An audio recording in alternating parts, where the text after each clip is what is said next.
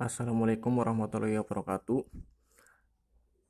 Perkenalkan, nama saya Cipurnama dari Kelompok 9 akan membahas materi di podcast ini, yaitu tentang kerangka penelitian atau teoritis serta beberapa istilah penting dalam riset. Seperti yang kita ketahui bersama, proses penelitian merupakan proses yang panjang, berawal pada minat untuk mengetahui fenomena atau kejadian tertentu, kemudian berkembang menjadi sebuah gagasan, teori, konseptualisasi, pemilihan metode penelitian yang sesuai, dan seterusnya. Hal penting bagi seorang peneliti adalah adanya minat untuk mengetahui masalah sosial atau fenomena sosial tertentu. Minat tersebut dapat timbul dan berkembang karena rangsangan, bacaan, diskusi, seminar, pengamatan, atau campuran semuanya itu. Sedangkan kerangka dalam penelitian itu sendiri yaitu adalah kumpulan konsep yang tersusun secara sistematis agar tujuan penelitian yang dilakukan menjadi baik. Kerangka penelitian ini dibentuk sebelum langkah penelitian dilakukan. Oleh karenanya, bagian kerangka penelitian biasanya tergolong dalam persiapan penelitian sederhana.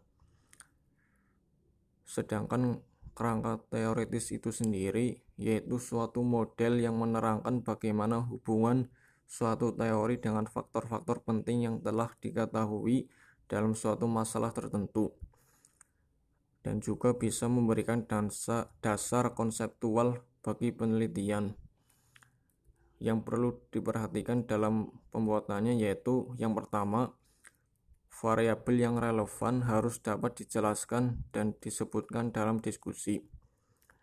Yang kedua, dalam diskusi harus dapat mewujudkan hubungan antar variabel satu sama lainnya.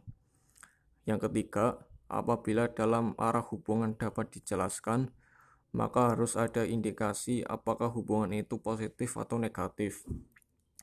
Yang keempat, harus ada penjelasan yang jelas kenapa hubungan itu terus bertahan. Dan yang kelima yaitu skema diagram kerangka teoritis harus dapat dilihat dan dipahami pembaca.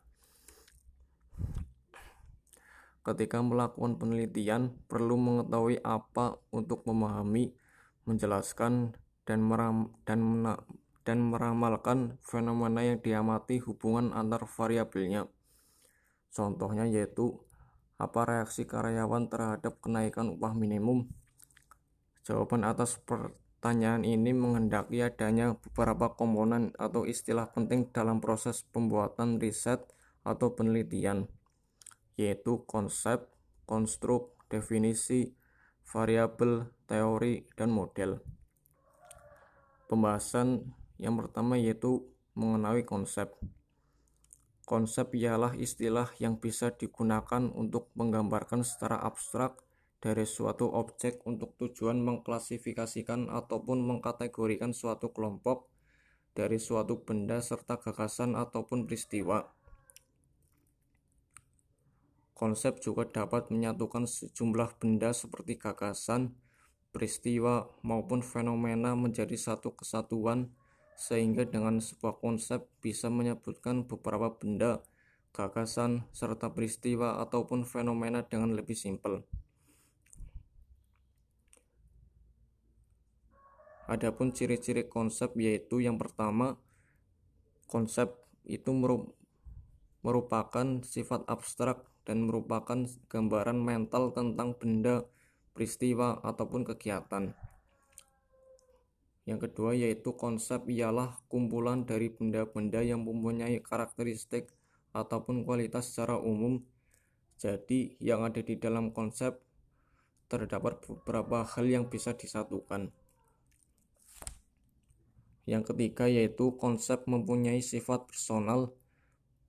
Pemahaman orang mengenai konsep mungkin berbeda dengan pemahaman kita sendiri.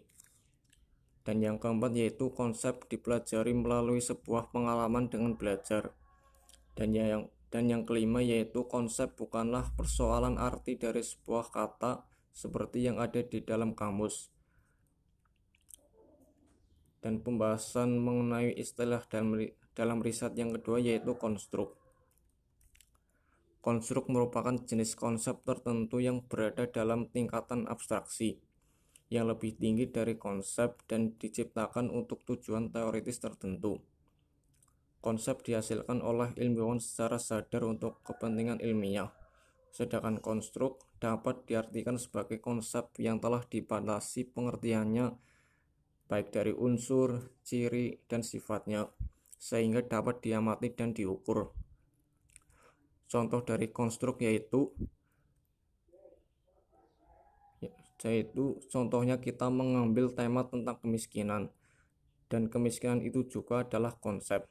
Setelah pengertiannya dibatasi menjadi kondisi penghasilan per bulan di bawah 500.000 sehingga dapat diamati dan diukur, maka kemiskinan tersebut adalah konstruk. Dan pembahasan ketiga yaitu mengenai definisi.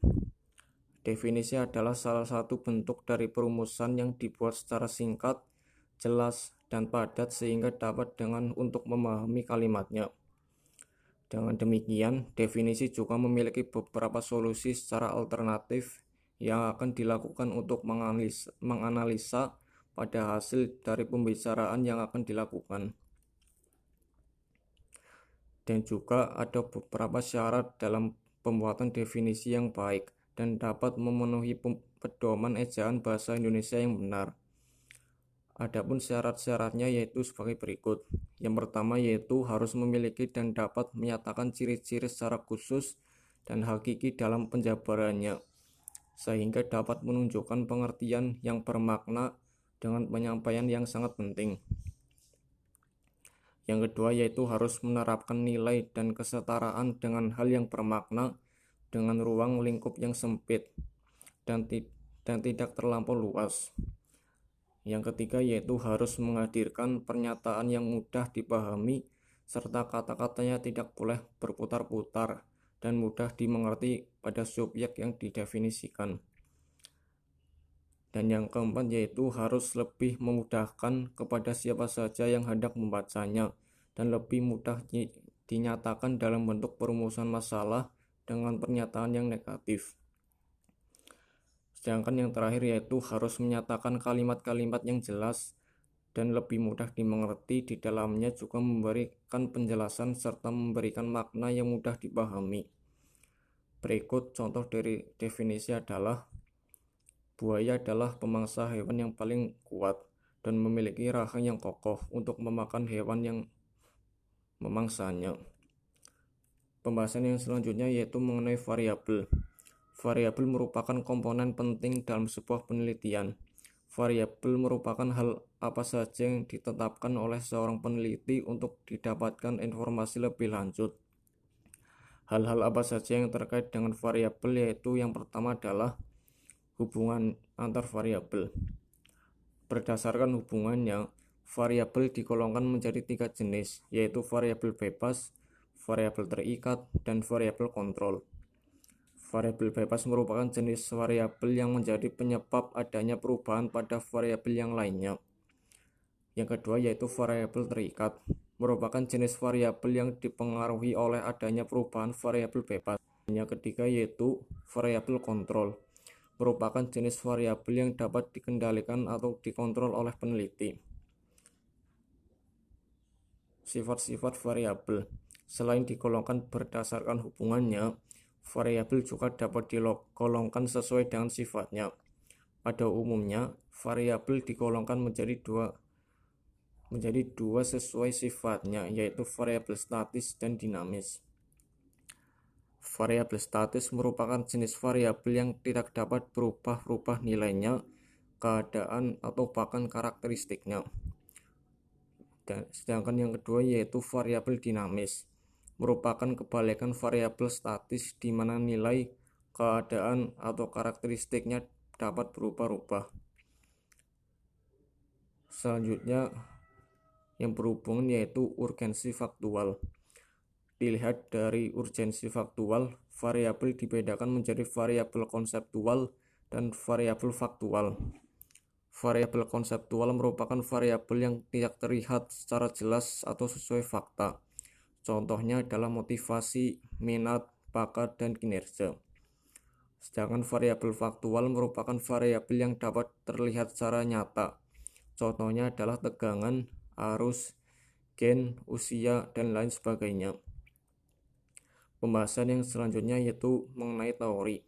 Teori adalah sebuah sistem konsep abstrak yang mengindikasikan adanya hubungan di antara konsep-konsep tersebut, yang tujuannya untuk membantu kita memahami sebuah fenomena, sehingga bisa dikatakan bahwa suatu teori adalah suatu kerangka kerja konseptual untuk mengatur pengetahuan dan menyediakan suatu cetak biru untuk melakukan beberapa tindakan selanjutnya.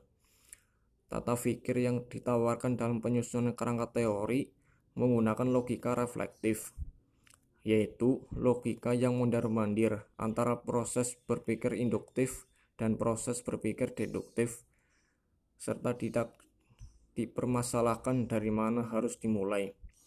Oleh karena itu, suatu teori tampil sebagai abstraksi, simplifikasi, atau idealitas dari fenomena. Mungkin merupakan eksplanasi dan mungkin pula merupakan penafsiran atas empiris, dan pada dasarnya teori mengandung beberapa hal antara lain yaitu asumsi, postulat, tesis, hipotesis, proposisi, dan sejumlah konsep. Dalam teori juga terdapat idealisasi tentang tata hidup kemasyarakatan atau tata hidup alami semesta, serta validasi suatu teori diuji atas kemampuannya memberikan evidensi empirik. Pembahasan yang terakhir yaitu model.